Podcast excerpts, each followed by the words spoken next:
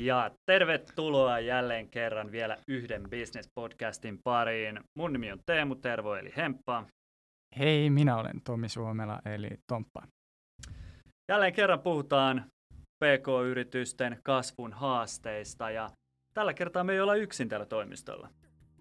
Ei olla toimistolla alkuunkaan, ollaan itse asiassa podcast-huoneessa ja vieraana meillä on Paavo Pörsti. Tervetuloa Paavo. Kiitoksia, kiitoksia.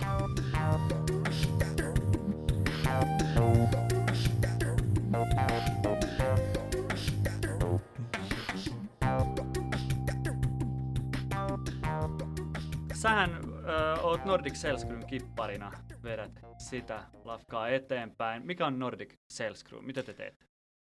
Joo, on tosiaan yksi viidestä perustajasta. Ja lyhykäisyydessään teidän kanssa on helppo puhua asiasta, kun olette myöskin niin myynnin ammattilaisia, niin teemme myynnin julkoistusta. Ja meillä on täysfokus kuluttajamyynnissä ja me tehdään se myynti pelkästään kasvotusta. Se on se, mitä se on lyhykäisyydessä. Aika usein tällä joutuu avaamaan vielä vähän enemmän, mutta mä luulen, että me päästään tällä eteenpäin. Oletteko te nyt niitä äh, feissaajia kauppakeskuksissa, jotka myy esimerkiksi liittymiä tai kysyy, onko liittymäasiat kunnossa? Ne on just näitä. Ja mä oon ollut kanssa ihan samanlainen kaveri, joka on pysäytellyt. Oon varmaan pysäyttänyt elämäni aikana, puhutaan aika monesta kymmenestä tuhannesta henkilöstä ja koputtanut ovia myöskin vähintään yhtä paljon. Jep. Tota, myyntiä se on, ja sekin perustuu aktiivisuuteen ja, ja tietyllä lailla myynnin taitoon ja, ja ihan samoihin perusperiaatteisiin. Mutta mä katsoin teidän nettisivuilta, että te teette ovelta ovelle myyntiä, ja se sai mut vähän pysähtyä, että tehdäänkö Suomessa ovelta ovelle myyntiä? Jep. Tulee varmasti aika semmoisia flashbackkejä jostain videoista, ja ehkä joidenkin vanhemmat on kertonut tarinoita, että miten sitä on tehty joskus aikoinaan. Ja rehellisyyden nimissä, niin ovelta ovella myynti oli mullekin, ennen kuin mä sitä ensimmäisen kerran testasin, niin mä ajattelin, että mä en kyllä ikinä niin kuin edes kokeilemaan tuota asiaa, mutta mutta sitten on avautunut aika paljon kaikkia mielenkiintoisia asioita sitten myöhemmin. Mutta sitä tehdään, se on tehokasta, se on aika laadukas kanava. Et siellä niin kun, jos puhutaan määristä ja laaduista, niin se on yksi niin korkealaatuisimpia kanavia, mitä esimerkiksi me tehdään. Miten, onko, teettekö te puhelinmyyntiä tai me ei tehdä puhelinmyyntiä. Että niin, kuin, niin kuin sanottu, niin kaikki meidän myynti tapahtuu kasvotusten. Ja tässä on just nämä, niin kuin sanotkin, kauppakeskuksissa, festareilla, tapahtumissa, messuilla, ruokakaupoissa, ihan pikkumarketeissa. Sitten tuossa Kampin narinkatorilla kesäisin tietenkin ihan feissataan. Ja sitten on tämä door-to-door-puoli, mitä tehdään myöskin. Suuri osa liiketoiminnasta on tätä ää, niin kuin ovien ulkopuolista myyntiä, mutta ovilla tehdään myöskin jonkun verran. Mun on pakko kysyä tuosta ovilta ovelle myynnissä. Mä muistan vaan, mä oon opiskellut siis elokuva TV-tuottamista ja me, meillä oli tämmöinen niin lyhyt elokuva, mikä joku teki ja siinä myytiin niin imureita ovelta ovelle ja silloin mä niin kuulin, että tämä on niin juttu. Klassikko. Ja, ja, ja näin, mutta minkälaisia ne on ne tuotteet, joita myydään ovelta ovelle? Heitä joku esimerkki. Joo. Mä jopa luulen, että nykypäivänäkin saattaa olla, että imureet myydään ovelta ovelle, mutta mulla ei siitä oikeastaan mitään tietoa. Että meidän tämänhetkinen isoin oveltavalle asiakas on tämmöinen valokuitufirma, joka on itse asiassa Pohjoismaiden johtava toimija alalla ja ollaan, ollaan aika hienosti saatu se homma käyntiin. Ja siinä se myynti on oikeastaan niin kuin vähän erityyppistä, enemmänkin tällaista voisi sanoa niin key account-tyyppistä myyntiä, eli edustaja saa, saa tietyn alueen itsellensä, missä hän tekee sitten tietyn aikaa myyntiä ja pyrkii sieltä sitten saamaan tietynlaisen niin penetraatioasteen aikaiseksi. Mutta tota, myynti on ihan niin kuin, siellä käydään kaputtelemassa ja sitten sinne sovitaan tapaamisia ja niitä käydään klousaamassa sitten myöskin myöhemmin. Ja joidenkin asiakkuuksien kanssa tehdään ihan oveltavalle myyntiä niin, että, että niin kuin pyritään hakemaan se kauppa sitten saman tien niin kuin ekalla kohtaamisella. Että on vähän erityyppisiä tapoja. Tämä on hyvin, hyvin niin kuin perinteinen tapa tehdä myyntiä ja, mm-hmm. ja pitkä historia. Mekin ollaan siitä puhuttu, että myyntiagenttius ei ole mikään uusi juttu. Niin jos me palataan vielä sinne alkujuurille, niin kertoisitko vähän, että mikä on Nordic Sales Crewn tarina, että miten te päätitte, päätitte lähteä tähän bisnekseen? Tähän, että on niin uusi kuin koko ammattikunta No ei, ei olla joo. Mullakin on no 30 tuli mittariin tuossa, että sen verran tuore tapaus vielä. Mutta homma on lähtenyt siitä, että meidän perustajista suurin osa ollaan oltu nimenomaan tekemään tätä, tätä operaattorimyyntiä siellä standeilla pidemmän aikaa. Ja itse itse asiassa menin sinne paris kuukaudeksi kesätöihin, mutta sitten se menikin sen verran hyvin, että mä jäin sinne kolmeksi puoleksi vuodeksi ennen kuin päädyttiin perustaa tämä firma oikeastaan. Se tapahtui vähän niin kuin vahingossa. Mutta homma lähti oikeastaan ihan siitä, että me nähtiin, me nähtiin se, että niin kun, no se lähti oikeastaan siitä, että Otaniemen Startup-saunalla oli semmoisia niin kun kasvavia firmoja, mitkä, millä oli loistavia ideoita ja hienoja juttuja, mut, ja, ja fiksui tyyppejä siellä niin kuin vetämässä näitä firmoja, mutta kaikilla oli vähän sama haaste, että miten tämä nyt saisi sitten niin myytyä, että pitäisi, pitäisikö vaan markkinoida vai myydä vai mitä pitäisi tehdä. Niin kaikki törmäsivät samaan haasteeseen ja oikeastaan se haaste oli se, että kukaan ei vasta viittinyt tarttua luuriin tai lähtenyt koputtaa niitä ovia tai kohtaamaan ihmisiä sinne kaduille. Ja sitten me tajuttiin, että okei, tälle myynnille on selkeästi tarvetta, että pitäisikö meidän keskittyä sitten vähän niin kuin B2B-puolelle, B2C-puolelle, ja tämä nyt ei ollut alussa meidän missään nimessä tiedossa. Mutta sitten me lähdettiin niin testaamaan eri vaihtoehtoja, ja, ja tota, saatiin sitten sattumien kautta semmoinen investointipankki itselemme asiakkaaksi, missä me sitten puettiin, niin kuin me viisi perustajaa pistiin eka puvut päälle päivällä ja mentiin buukkaa sitten tapaamisiin sinne standille ja ohjattiin ihmiset sinne sijoittamaan ja säästämään rahaa. Ja se oikeastaan lähti aika hienosti menemään. Me tajuttiin muutaman päivän jälkeen, että tähän itse toimii. Mm. Sitten me otettiin se muutama vanha kollega, lähdettiin kasvattaa sitä siitä. Sitten meitä oli yhtäkkiä siinä se vajaa kymmenen tyyppiä. Ja no sitten siihen tulikin aika nopeasti pari tällaista norjalaista heppua, jotka sattuivat olemaan ole tämmöinen kuin Sanna Ruokakassi, niin sen nimistä firmasta, ja kysyi, että no keneltä olette töissä? No, meillä on tämmöinen uusi juttu, että me ollaan laitettu pystyyn. Niin ne kaverit sai meidät ylipuhua testaa tätä ovelta ovelle myyntiä. Kenelläkään meistä ei ollut aikaisempaa kokemusta siitä, mm. mutta sitten se kääntyi siihen, että pari viikon jälkeen me oltiin aika päivät puvut, puvut päällä buukkaamassa tapaamisia sijoituspankille ja iltaisen myynti ovelta ovelle ruokakasseja. Ja siitä se on oikeastaan niin lumipalloefektinä lähtenyt sitten pyörimään niin kuin isommaksi tämä homma sitten päivä päivältä.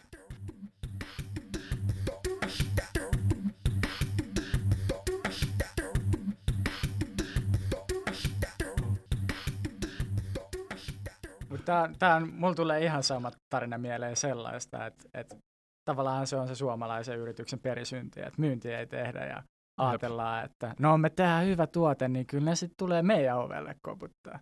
Mutta kyllä se, no. ei, ei se nykypäivän ole niin. Joo, ja mäkin näen sen, että niinku, kun tiety, tietyn verran kauppaa saa onlineista, tietyn verran kauppaa saa tekemällä erilaisia markkinoinnin toimenpiteitä, mutta loppujen lopuksi jossain vaiheessa on vähän niin kuin pakko alkaa myymään jossain kanavassa, sitten tulee nyt erilaisia vaihtoehtoja. No miksi sitten, miksi sä luulet, että se myynti on niin vaikeaa? Miksi siihen on vaikea ryhtyä? Miksi se ei tule meiltä selkärangasta? Se on hyvä kysymys. Joko se, on, se voi olla kulttuurista kiinni, se voi olla siihen, että arvostetaanko myyjän työtä ammattina. Toki me ollaan introvertti kansa, jotkut sanoo, että no suomalaiset on, niin kuin, ei voi lähestyä ihmisiä, mutta oikeastihan suomalaiset on aika hyviä myyjiä, koska mä pidän sitten taas niin kuuntelemista ehkä tärkeimpänä ominaisuutena myyjälle, mutta kyllä me niin ollaan potentiaalisesti, me oltaisiin kaikki suomalaiset ja hyviä myyjiä, mutta jostain syystä se ei vaan sitten niin luonnistu kaikilta niin hyvin. Et, et tota, se on vaikea sanoa, että mikä se syy on, että, että miksi se tuntuu niin vaikealta. No te aloititte, teitä oli se muutama ja sitten teitä oli kymmenen ja, ja nyt te tosi hienosti olette jo niin kuin tosi upean tarinan rakentanut. Kerro vähän, minkälainen talo, minkälainen niin kuin myyntitiimi teillä tällä hetkellä on palkkalistoilla? Yes. No tällä hetkellä mennään helmikuussa, niin meitä on semmoinen 120 henkeä suurin piirtein porukassa, ja keskellä kesää meitä tulee olla semmoinen vajaa 200. Ja tämä kertoo siitä, että tämä on aika niin kuin menee tietenkin sesongeittain, kun puhutaan myynnistä, että, että keskellä kesää meitä on vähän enemmän ja sitten taas muina kuukausina se, se hieman laskee. Mutta aina vuosi vuodelta se korkein piikki on korkeampi ja se äh, niin kuin, matalempi myyjämäärästä aina niin kuin, sekin pysyy isompana. Mutta se, se, on se, mikä koko luokas mennään ja toimistoja löytyy Oulusta, Tampereelta, Turusta, täältä stadista. Myyjät pyörii ihan ympäri ämpäriä, ollaan oltu Rukalla, Rukalla laskettelukeskusten alapuolella myymässä ja ollaan oltu Tornioita, Savonlinnat ja Lappeenrannat ja missä ikinä oikeastaan kaikki mahdolliset paikat, missä kuluttajia voi kohdata. Jaa. Ja. No miten onko teillä sitten, niin kuin, tekeekö nämä myyjät jotenkin pelkällä puhtaalla provisiopalkalla myyjiä vai miten tämä niin kuin, toimii? Niin kuin myyjän näkökulmasta. Joo, joo, kyllä. No, mä tykkään sanoa, niin kuin, että meidän malli on silleen, että pyritään siihen, että, että on mahdollisuus tienaa mahdollisimman hyvin. Provikkakatto ei ole. Lähtökohtaisesti, jos sä myyt hyvin, niin sun palkka koostuu provisioista, mutta me taataan kuitenkin kaikille meidän myyjille tietty tuntipalkka. Eli sä et voi sitten jäädä niin kuin tietyn raja alle, ihan sama millä asiakkuudella sä myyt tai mikä sun rooli periaatteessa firmassa on. Mm. Mutta tienistit vaihtelee niin kuin isolla, isolla niin kuin haitarilla. Teettekö te sitten asiakkaiden joku yritys, että hei mykää meidän tuotteita, että jos te niin kuin myytte, niin me maksetaan. Teettekö te pelkän provision? Ei, ei tähän. Alkuun silloin, kun homma lähti käyntiin, niin me oltiin valmiit kasvaa ka- ka- niin kuin kantaa vähän isompaa riskiä siinä mielessä, että, että vedettiin pelkällä puhtaalla provisiolla. Tällä hetkellä niin kun halutaan myöskin takaa se, että asiakkaalle tulee enemmän laatua pelkän sen volyyminkin lisäksi, jonka takia siinä on aina jotain pieniä nyansseja myöskin sen ihan puhtaan provision lisäksi. Sitten tietenkin kun yhteistyö pitenee, niin kuin me yleensä aina halutaan tehdä pitkiä yhteistyötä, niin sitten voidaan siirtyä taas takaisin pikkuhiljaa sinne puhtaaseen provisio asiakkaan kanssa. Mutta liikkeelle lähdetään yleensä sille, että se on jonkunnäköinen semmoinen riskien jako meidän ja sen kumppanin kanssa. Oletteko te huomannut, tai kun mietit sitä, että halutaan taata sille työntekijälle joku palkka, että sen takia sille maksetaan joku pohjapalkka, onko sille, miksi te haluatte tehdä niin? No iso syy on kyllä se, että kun on kyseessä tosi nuoria henkilöitä, eli me ollaan monelle henkilölle, me ollaan niin kuin ensimmäinen myynnin työpaikka, mutta me ollaan monelle myös ihan ensimmäinen kunnon työpaikka, niin sitten mm. me halutaan toimia myös vastuullisen työnantajana. Varsinkin kun on nuoria kyseessä, niin halutaan, halutaan sille kantaa kortemme kekoon myöskin siinä, että, että ollaan vastuullisia. Ja sitten, sitten tietenkin se on sekin, että kun on joku tietty turva siinä taustalla eikä ole pelkkä provikka, niin se on myös sit helpompi lähteä testaa sitä myyntiä, jos se olisikin se oma juttu.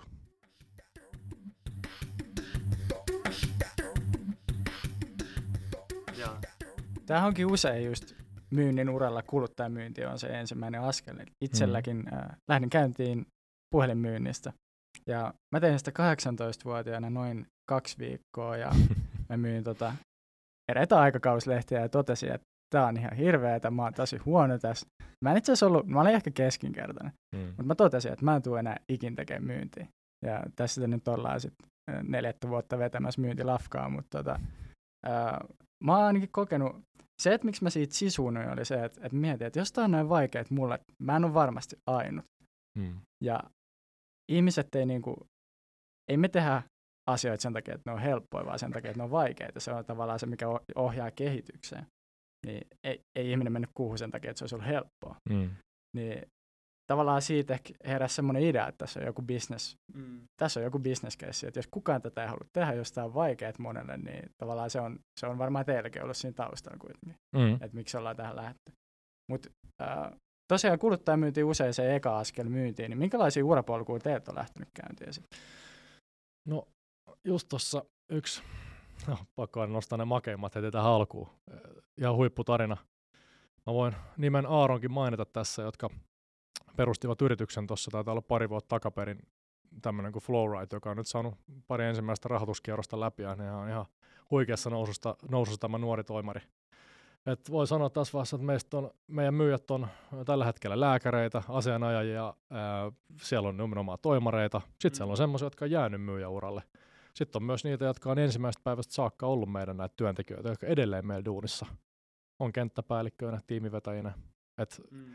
Ei voi kyllä sanoa, että mihin nämä kaikki meidän työntekijät on päätyneet todella laajalla kirjalla, mutta tota, suuri osa kuitenkin on päätynyt semmoisiin duuneihin, mistä siitä, siitä niin periksi antamattomuudesta, minkä tämä työ opettaa, niin ne on kyllä päätynyt semmoisille aloille, mistä siitä on hyötyä.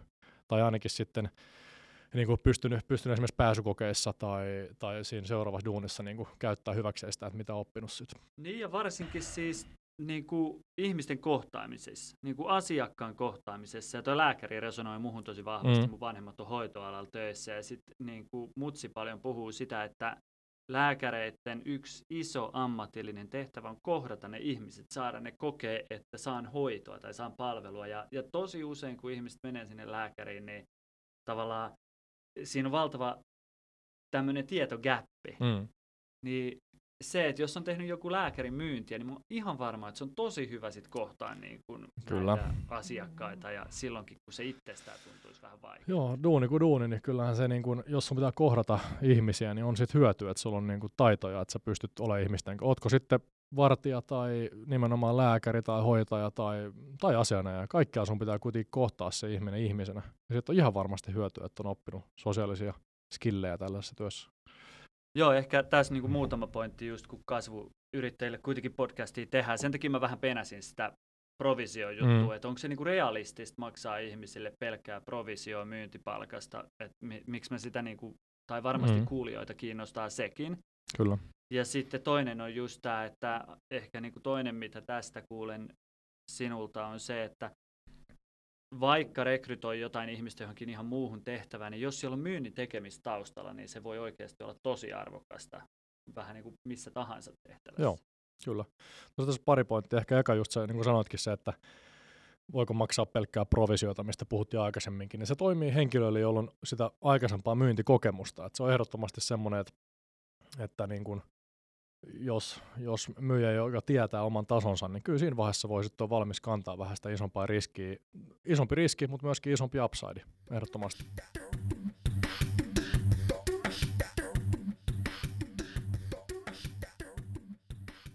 No miten sitten tämä toinen puoli, me lähdettiin heti puhu- puhumaan näistä sankaritarinoista, että mitä on mm. päästy, niin miten sitten nämä, jotka on vähän niin kuin mä, että ekan kahden viikon jälkeen on silleen, että tämä oli ihan hirveä, että musta ei ikin tule myyjää, niin me ollaan ainakin B2B-puolella huomattu, että siis myyjän vaihtuvuus on tosi iso. Mm, kyllä. Miten teillä näkyy se teidän bisneksessä ja koetteko se ongelmaksi, miten te ehkäisette asiaa?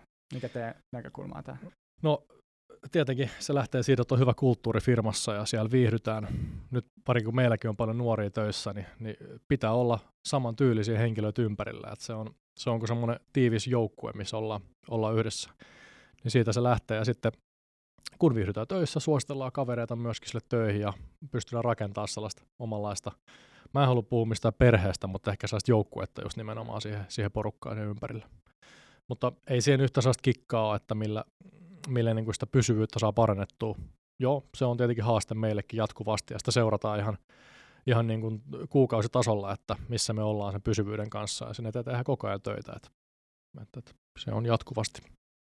Joo, toi on toi, toi on tosi iso juttu. Ja sitten varsinkin sitten, tämä on hirveä kustannus, mä en tiedä niin B2C-puolella niistä niin kuin luvuista tai muista, mutta B2B-puolella niin kuitenkin yhden myyjän rekry maksaa helposti se 13 tonnia ja mm. niin kuin 25 prosenttia niistä lopettaa eka vuoden aikana. Jep. Niin sehän on niin kuin valtavaa investointia koko ajan siihen pumppuun, että saa sen pyöriä. Kyllä, ja kouluttaminen siihen päälle. Että eka sä rekrytoit, mutta sitten pitäisi myöskin kouluttaa ja saada sitä tehoja irti, että että se ei ole pelkkä se ensimmäinen sisään saaminen, vaan kaikki muukin sen jälkeen, joka syö niin sanotusti resursseja. Joo, itse asiassa sekin luku on laskettu auki yhdessä tutkimuksesta semmoinen luku, kun oliko se yli 42 tonnia maksaa. Ja tämä on taas niin kuin B2B-myyjän. Kyllä. Jos se lopettaa ensimmäisen vuoden aikana, niin keskimäärin siihen on investoitu yli 42 tonnia. Joo. Et se on siinä, niin kyllä se, se on ihan tosi totta. Ja toi kuulostaa mun mielestä just tosi oikealta, että jos itse miettii yrittäjän näkökulmasta, niin ei kukaan myyjä tuu tosi onnellisena tekee sulle pitkäjänteistä työtä, jos ei se koe, että se kuuluu tiimiin tai se kuuluu taloon. Eli siihen on joka tapauksessa investoitava vähän aikaa ja efforttia, että se oikeasti uppoo sinne. Että kukaan ei niin varmaan, tai en mä tiedä, ootko sä eri mieltä, ja mielellään on, mutta ei tätä niin kuin oikeasti ihan täysin provisiosilmissä tätäkään ammattia harjoittaa. Ei, siis pakko sanoa, kyllä, kyllä mä sanon, että kyllä mäkin jäin isosti, miksi mä oon rakastunut myyntityöhön se onnistumisen tunteisiin, on kyllä se, että on jäänyt koukkuun niihin onnistumisiin ja myöskin siihen liksaan, mitä myynnistä saa. Kyllä se mä sanon, että se on iso driveri, mutta me ollaan tehty erilaisia tutkimuksia siitä, että mistä syystä mistä syystä niin kun nuoret hakeutuu tähän meidän tyyppiseen esimerkiksi standimyyjäksi, niin mikä se syy on, että miksi sä hakeudut sinne ja mikä se syy on, että miksi sä jäät siihen työhön. Niin nämä on usein kaksi ihan eri vastausta. Eli usein kun mekin ollaan tehty, että esimerkiksi meille, miksi hakeudutaan on nimenomaan palkka, raha, mahdollisuus tienata aika paljon, mutta se syy, että miksi jäädään tekemään sitä pitkää uraa myynnin pariin, niin se ei ole enää se liksa tai raha, vaan että sieltä usein nousee näitä kulttuurillisia tekijöitä, että hyvä porukka ympärillä, kiva yrityskulttuuri ja näitä asioita. Mm. Joo, ne on tosi tärkeitä asioita ja ky- kyllä se on niinku, samahan se ostajan puolelle, että kun myydään jotain tuotetta, niin ostaja saattaa ostaa jonkun asian sen takia, että se kuvittelee, että se on jotain, mutta me ollaan puhuttu jak- jaksossa ää, arvonluonnista, että mm. arvo syntyy vasta ajan myötä. Että ei sitä etukäteen aina tiedä, että mikä se on sitten se tulevaisuudessa. Jep. Mutta nyt kun päästiin puhumaan näistä kustannuksista myös, niin mm-hmm. tota, tämä on hauska, koska just viime jaksossa puhuttiin myynnin ulkoistamisen kustannuksista, niin olisi vähän mielenkiintoista kuulla, että, että tota, minkä takia firmat ulkoistaa niiden myynnin teille tai jollekin muulle tekijälle sitten kuluttajapuolelle? No ensimmäinen on se, että hyviä myyjiä on todella vaikea löytää. Ne pitäisi saada rekrytoitua ja sitten ne pitäisi saada valmennettua ja motivoitu tekemään hyvää tulosta. Et se, se on se iso haaste, mitä mä sanoisin tuohon. Mm. Niin, eli se on ei ainoastaan se niiden löytäminen, vaan sitten se prosessin ylläpitäminen, pyörittäminen tai johtaminen, että se vaatii resursseja tai ammattitaitoa. Ja, niin. Totta kai. Johan se tietenkin aina riski siihen, että sä palkkaat henkilön ja sitten jos tapahtuukin jotain, että taso ei pysy ylhäällä, niin se ulkoistaminen myöskin manaltaa se yrityksen riski, jos, mm. jos sitä, sitä, sillä kantilla menee. Ja niin kun, jos, niin kuin sanottu, jos ei myöskään ole sitten sitten niin kuin ihan varmaa, että löytyykö siitä omasta firmastaan sellaista myynnin johtoa, mikä pystyy valmentamaan ja coachaan niitä, niitä niin kuin potentiaalisia myyjiä, niin tässä tapauksessa se pystyy ulkoistamaan sen ja ostaa sieltä sen ammattilaisen myyjän ja jopa sen myynnin johdon sieltä, sieltä ulkoistuksesta.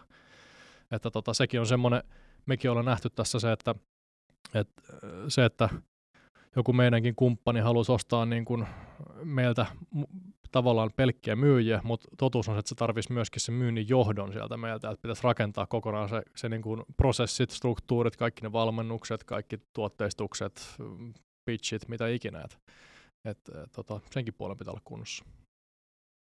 Ja, ei, siihen ei riitäkään se, että on kaveri ja isketään sille spiikki käteen ja sitten se lähtee tuonne niin. oville koputtamaan. Joo, no siis välikin se välillä hauska kuuntelee, kun tulee esimerkiksi puhelimessa semmosia semmoisia tota, myyjiä vastaan, jolloin selkeästi vaan lukasen sitä speakistä, niin kyllähän se huomaa.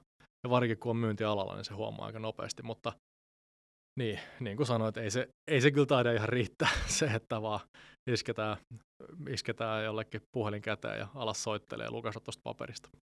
Niin, sit, sitähän se onkin ja tavallaan nyt kun miettii myyntikanavia, niin just puhuttiin siitä, että, että ehkä ovelta ovelle myynti tai faceaus, niin ei ne välttämättä ole se modernein tapa tehdä myyntiä, että nykyään mm. on menty digitaalisen päin, mutta silti niin tarvitaan se ihminen joskus tekemään sen. Joo, ja mä, mm. niin kuin just, mä tykkään, kun sanotkin tuosta, että niin kuin mennään digitaalisempaan suuntaan. Se onhan täys fakta koko ajan, mutta sama mitä tapahtuu, että se kilpailu kovenee onlineissa jatkuvasti. Sitten kun sun pitäisi sieltä saada myytyä sun joku loistava, loistava tota, keksintö tai jotkut, jotkut uudet palvelut, tuotteistukset pitäisi saada sen jäätävän kilpailun läpi, niin jossain vaiheessa se ei enää auta, että kuinka paljon sinne digimarkkinointiin tai muihin kanaviin työntää sitä rahaa. Toihan on sinänsä oikeasti aika nerokas. Teillä oli niitä eri toimipisteitä Suomessa. Kyllä. Niin ei varmaan hirveän moni kilpaile Kuopion alueen door-to-door myynnissä sillä tavalla, että te teette siellä niin kuin jotain. Ja Sielläkin myös yllättävän, yllättävän paljon siellä on kyllä niin kuin tulee vastaan. Kyllä sitä tekee erilaiset firmat, okay. niin kuin door-to-door. Et, et, niin kuin, kyllä erilaiset eri alan toimijat sitä, sitä kyllä tekee, et ei, joka on ihan yllättävä. Tosi mm. mielenkiintoista. Mm, joo. joo. Mutta mut just näin, niin kuin mainitsikin digimarkkinoinnista, tai sitten vielä se, että eihän kaikki kuluttajat, mitä meillä Suomessa on, niin eihän ne kaikki ole onlineissa. Sitten on niitä just nimenomaan, jotka ehkä saattaa omistaa jonkun yhden tabletin kotitaloudessa, mutta nekin on potentiaalisia ostajia mahdollisesti sun tuotteelle tai palvelulle. Ja mikä olisi parempi tapa kuin se, että henkilö, joka vaikka sattuu olemaan eläkkeellä esimerkiksi, tai sillä on paljon aikaa, tai muuten vaan joku joku, joka sattuu olemaan, tekee etätöitä kotona. E, et sä saa sitä välttämättä kiinni sähköpostilta tai digimarkkinoinnilla, mutta tämä on se door-to-door voi olla se kanava tai se standi voi olla se kanava tai, tai joku muu tämmöinen kohtaamiskanava voi olla se paikka, missä löytää. Mm. Joka tapauksessa on helppoa ajatella, että tuommoinen digitaalinen kanava on huomattavasti halvempi kuin ihminen, että ihminen on aika kallis myyntikanava. Mm. Niin pystytkö Paavo avaamaan vähän, että minkälaisia tuotteita tai minkä hintaisia tuotteita kannattaa vielä ihmisen myydä ja mitä taas ei välttämättä kannata ollenkaan? Mm. Joo, ja niin kuin mainitsin, monestihan se saattaa se, se yksi konversio olla edullisempi sieltä onlineista, mutta sitten tulee myös kyseessä se laatu, että riittääkö se vaan, että saat volyymiin hirveästi aikaiseksi jostain, missä se on ostettu verkon välityksellä tai jossain muussa, mutta sitten taas kun sä käyt, kohtaat ihmisen kasvotussa, juttelet sen kanssa kymmenestä minuutista tuntiin, niin siinä on saatu aika paljon vahvempi niin kuin side tai suhde luotu tämän, tämän henkilön kanssa, niin se laatu on myöskin varmasti parempi. Mutta mm. vastaus on kysymykseen, että kuinka arvokas tuotetta pystyy tai kannattaa myydä niin kuin standilla tai door to door tai muutenkin kuluttajapuolella, niin no kyllähän tuossa meilläkin puhutaan ihan, ihan niin kuin sanotaan yksittäisestä otetaan esimerkkinä vaikka sähkösopimus, niin arvo ei ole mikään mielettömän suuri. Ja sitten taas kun puhutaan esimerkiksi hälytysjärjestelmistä tai tai just vaikka valokuiduista, niin siellä puhutaan taas jo aika arvokkaista summista, että tuhansista euroista, että en mä vetäisi siihen mitään rajaa. Hyvä esimerkki myöskin firmat, jotka myyvät aurinkopaneeleita, niin kyllä sielläkin aika monesta tonnista puhutaan. Toi laatu on hyvin mielenkiintoinen näkökulma. Sä oikeastaan avasitkin tämän, tämän keskustelun sillä, mm. niin onko teillä statistiikkaa siitä, että miten vaikka asiakaspito on parempi silloin, kun on myyty kasvatusten verrattuna siihen, että on ostettu verkon kautta itsepalveluna?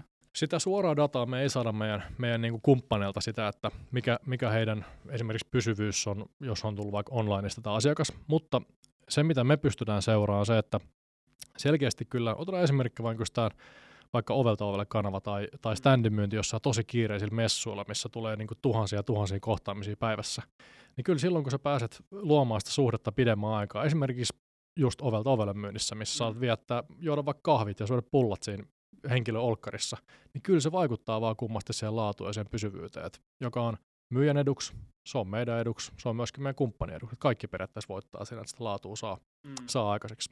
Mutta onhan se sitten taas myöskin se, että jos joku, sit vähän niin kuin vastapuolella on myöskin se, että jos joku hakeutuu itse ostamaan onlineista jonkun tuotteen, niin se on, se on, sitä ei ole tavallaan sitä ei myyty sille henkilölle, jos hän on itse hakeutunut vaikka orgaanisesti jonkun sivujen kautta ostaa uudet vaikka lenkkarit. Mutta sitten sanotaan näin, että jos joku myy jopa aggressiivisesti tai saa sen hyvin impulsiivisesti myyty jollekin esimerkiksi tälle kauppakeskuksen aulassa tai ruokakaupan siinä, siinä käytävällä, niin silloin voi myös olla, että se pysyvyys on parempi sieltä onlineista kuin että tässä kasvotusten myynnistä. Mm. Että kyllä se myös pitää, ei voi vaan niin kuin puhua sen puolesta, että se on aina paras myydä kasvotusten, mutta silleen, että, että tota, molemmilla on puolensa. Jep.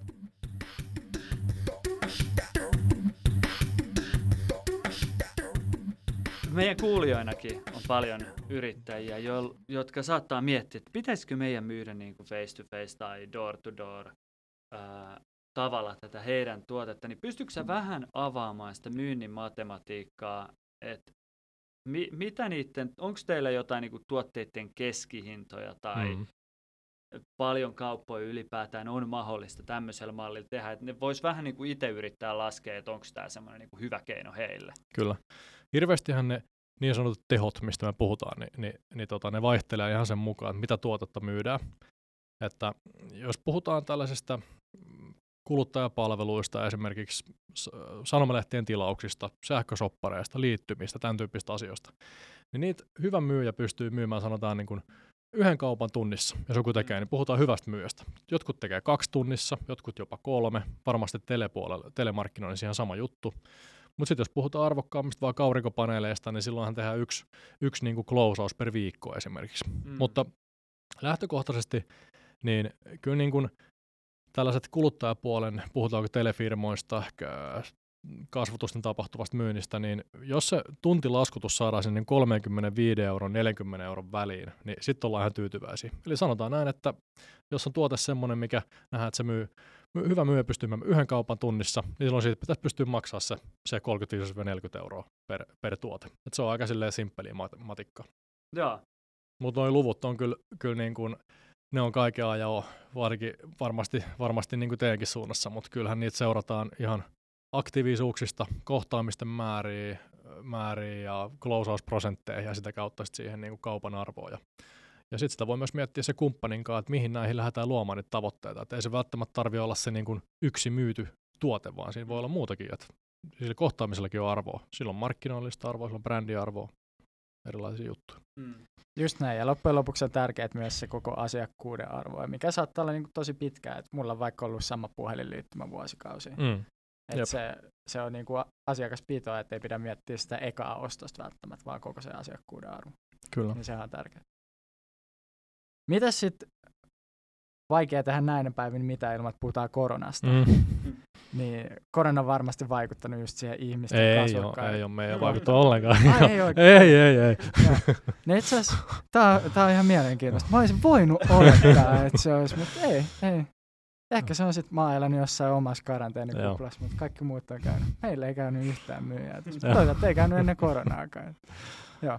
Mutta varmasti, varmasti vaikuttanut siihen, että miten myyntiä voidaan tehdä mm. ja voinut vaikuttaa siihen teidänkin, teidänkin tapaan. Niin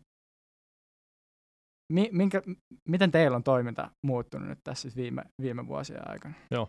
Jo, no jos katsotaan sitä ensimmäistä päivää, kun sanotaan, että korona alkoi, ja tätä päivää, niin sinne ei juurikaan näy eroa muuta kuin, että hygieniasta pitää olla tarkempi, maskeja pidetään kun myydään. Se on niin lyhykäisyydessään aika lähellä sitä. Jonkun verran tietenkin vielä tapahtumia, mitkä jo auki ja messut on vielä vähän järjestämättä ja näitä, mutta mm. et sille suht samoissa meiningeissä ollaan kuin silloin, silloin pari vuotta takaperi.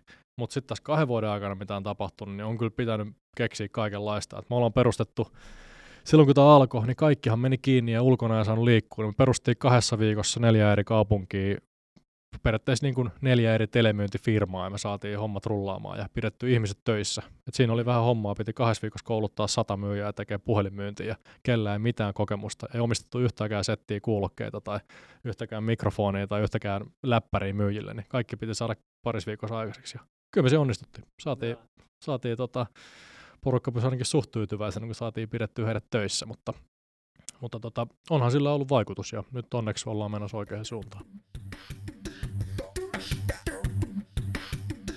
Niin kuin puhuttiin, se meteli onlineissa lisääntyy jatkuvasti ja meillä on koko ajan sellaista, sellaista niin kuin hälinää ympärillä. Ja mä uskon, että semmoinen arvokas luottamuksen ja suhteen luominen ihmisen kanssa kasvatusten, niin mä ainakin toivon, ettei sen arvo, arvo tota, häviä tästä maapallolta. Ei, ei varmastikaan. Jopa voi olla, että se nousee tässä sitten, kun maailma taas aukeaa ja on jo auennut pikkuhiljaa, kun ihmiset ehkä haluukin kohdata mm. ihmisiä. Jep. Ja Kyllä. On, on ollut siellä omassa kopissaan mökki höperöitymässä nyt pari vuotta, niin sitten yhtäkkiä kun joku pysäyttää sut ja kysyy, että onko liittymähommat kunnossa, kyllä. niin sitten onkin ehkä hyvä. Kukaan ei ole kysynyt multa tota moneen vuoteen. Jep, kyllä.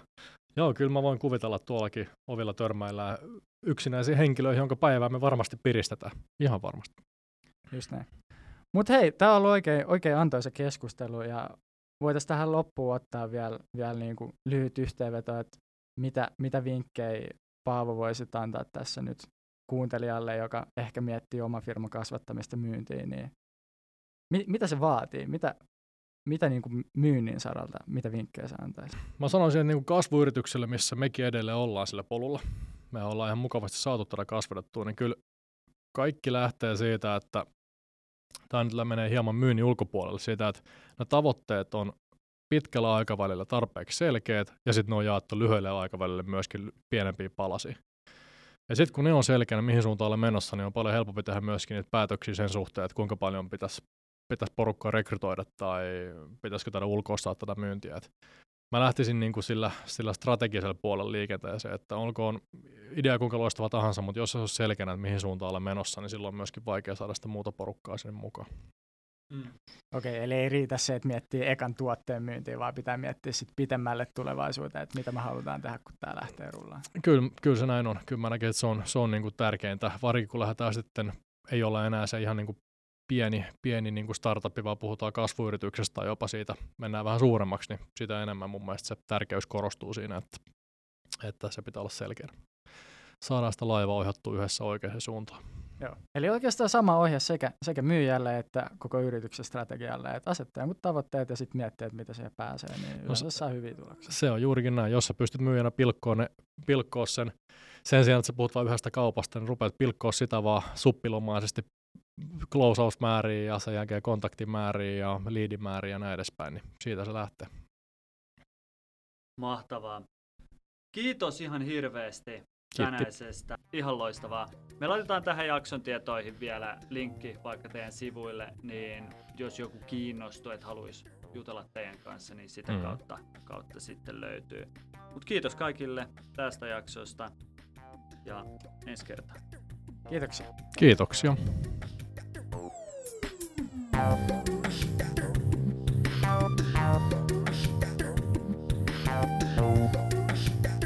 Thank.